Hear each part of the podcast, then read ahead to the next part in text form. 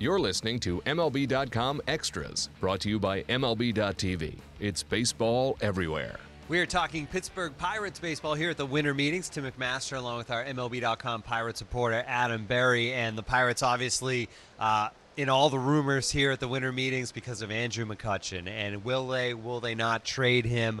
Um, there's so much smoke around this story. It seemed like it was really close with the Nationals. But are we getting to the point where you almost have to deal him because they've been talking about it so much? I don't think so. This is something the Pirates have dealt with quite a bit. You look back even to last offseason with Mark Melancon. There was a lot of trade talk about him uh, over the winter.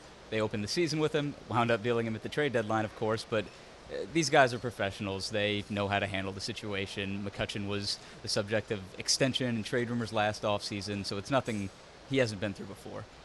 There's other teams besides the Nationals, obviously, and that's what you want. So when when the Pirates, when you look at the type of package they could get back, do you have any thoughts on on the type of thing they're looking at that's going to get them to to really be interested? Uh, from my understanding, specifically, they're looking for a young, contractually controlled starting pitching. You know, a, a, young major leaguer who they can plug into the rotation behind Gerrit Cole and Jameson Taillon, number three type of starter to eat up some innings, uh, be under club control for a while, and then they would really like a top prospect. I think the talks with the Nationals about Victor Robles and uh, somebody like Lucas Giolito or uh, Reynaldo Lopez, those are pretty interesting uh, kind of templates to, to look for when you're talking about a potential Andrew McCutchen trade. Now, when you're talking about the Nationals, is it going to take all three of those? I mean, are they looking for Giolito, Lopez, and Robles?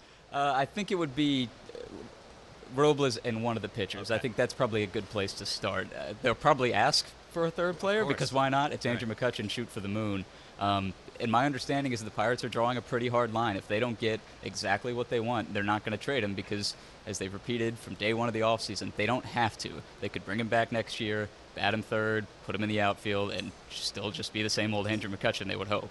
Fact is, he's the face of the franchise, and, and that means something. I assume that it has that he's in some way been contacted, right? I mean, in your understanding, is this a situation where they at least have reached out to Andrew McCutchen about everything that's swirling around? That's not typically the way they go okay. about their business in the offseason. Some players don't like to know. They don't want to hear the latest day to day. You know, here's uh, you know, know, who we're talking over. to. Yeah, just let me know where I'm playing next year, and I think that's probably fair because otherwise you could get eaten up by this stuff, really. Right.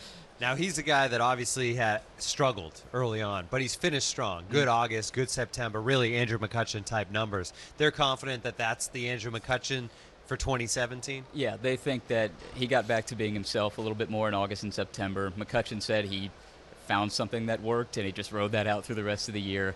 Defensively is probably the bigger concern right now because according to some of the advanced metrics, he was the worst defensive player in baseball last season, which is not probably the way most people think of Andrew McCutchen. Right. So, you know, while all this trade talk is going on, they're also internally evaluating whether he's best back in center field. Maybe a move to right field would be more appropriate, or potentially left field with the Gold Glove winner Starling Marte moving over into center field. Which makes a lot of sense. If he stays, if he goes, you have plenty of options, right? I would think from day one, Josh Bell's the first option there to fill in in the outfield? Yeah, that would make the most sense. Uh, put Gregory Polanco in left field, Marte in center, and then slide back Josh Bell, the uh, switch hitting rookie, uh, from first base to right field because they still have John Jaso and David Freese, that first base platoon. Um, so they are pretty well covered right now as far as if they do move McCutchen.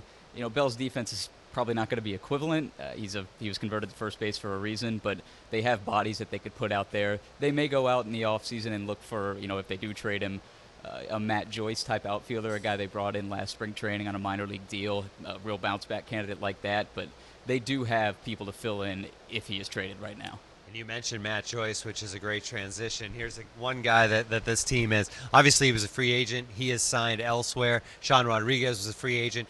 He is signed elsewhere. Both guys early on signings. Uh, and that bench was a strength for this Pirates team. So that's really a key, right? To try to find those guys again isn't easy. Yeah, I think they're going to lean mostly on their internal options. They have a lot of young guys, a couple who are out of minor league options. Alen Hanson, this is kind of a sink or swim time for him. Uh, he's been groomed as a utility type player. Um, Jason Rogers, another corner infield type. And I think they're going to try to get the most out of their flexibility. John Jaso learned first base last year. Now he's going to try to learn third base in the outfield. Uh, David Freese can move around a little bit. Um, and then Adam Frazier, who was sort of groomed to take over that super utility role for Rodriguez last season, he's probably that guy from the start. So if they're counting on a lot of young guys, Um, but Neal Huntington's always opportunistic. If somebody falls to them later in the offseason to fill a bench type role, they'll definitely look for it. The other option in the outfield, Austin Meadows, who's kind of skyrocketed through the minor league system. Obviously, he's a first round pick and he's lived up to that hype. Um, when will he be ready? I think the expectation is mid-season in 2017. Uh, he made it to AAA last year. He missed a little bit of developmental time this offseason. Uh, he had an oblique injury, couldn't go to the Arizona Fall League, but he'll start next season in AAA. Uh, the idea is that September at the latest, but probably at some point next summer, I would think. And maybe that timeline gets accelerated if Andrew McCutchen is traded. That's not how they like to handle their prospects. They believe that players are ready when they're ready, not when they have to be. Yeah. So that's something to keep an eye on, though, depending on uh, what happens with McCutchen. Other needs for this team, we mentioned the bench, uh, pitching, and, and, everybody needs pitching. But this Pirates team is is an organization done such an incredible job with starters. Ray Searage, the the wizard of, of turning pitchers around.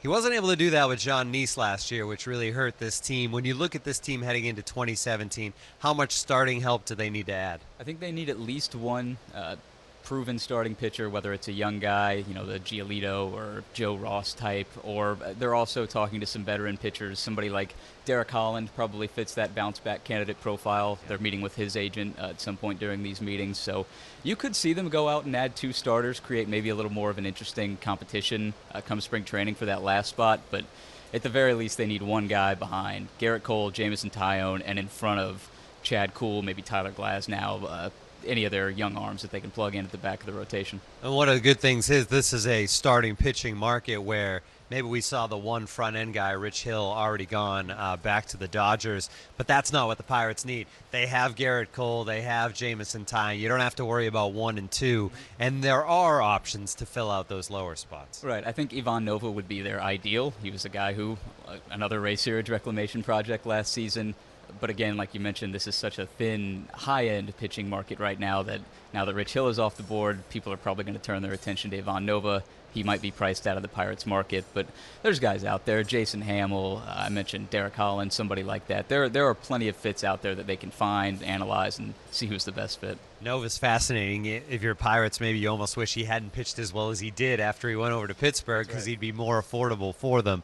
Uh, as far as bullpen, team's in pretty good shape, but everybody can use a bullpen arm, right? Yeah, they have a closer in Tony Watson, who is at least a nominal trade candidate because he has one year left of uh, contractual control. They have Felipe Rivero, acquired in the Mark Melancon deal, to be kind of a setup man. A couple veterans in uh, Juan Nicasio and Antonio Bastardo, another potential trade candidate. But what they really need is somebody in that eighth inning, ideally a veteran right-hander. There are plenty of those on the market, including the guy who filled that role last season, which was Neftali Feliz. Uh, they actually spoke to his representatives during the season about a contract extension uh, to keep him on board. So we'll see if those talks pick back up here in the offseason. As far as the winter meeting goes in general and, and Neal Huntington and company's approach, obviously we're all hearing about McCutchen and those rumors. But what's the general approach by the Pirates every year when they come to the winter meetings? They keep all of their options open at all times. Uh, it's basically the way they feel they have to operate as a small market club with a limited payroll. Uh, they can't, you know, view themselves as being above anything. They have to consider everything. Uh, you know, you hear a lot of their guys mentioned in trade talks just because they don't really shut the door on anything. So it tends to be kind of a busy, uh, you know, rumor-filled uh, winter meetings for the Pirates, but it's just basically a product of where they are. All right, great stuff. This has been MLB.com extras from the winter meetings, talking about the Pittsburgh Pirates. For Adam Berry, I'm Tim McMaster.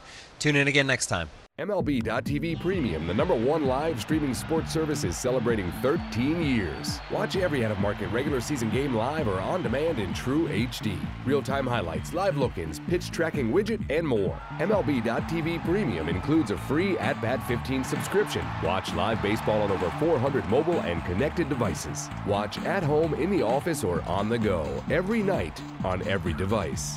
Blackout and other restrictions apply. Visit MLB.tv for details.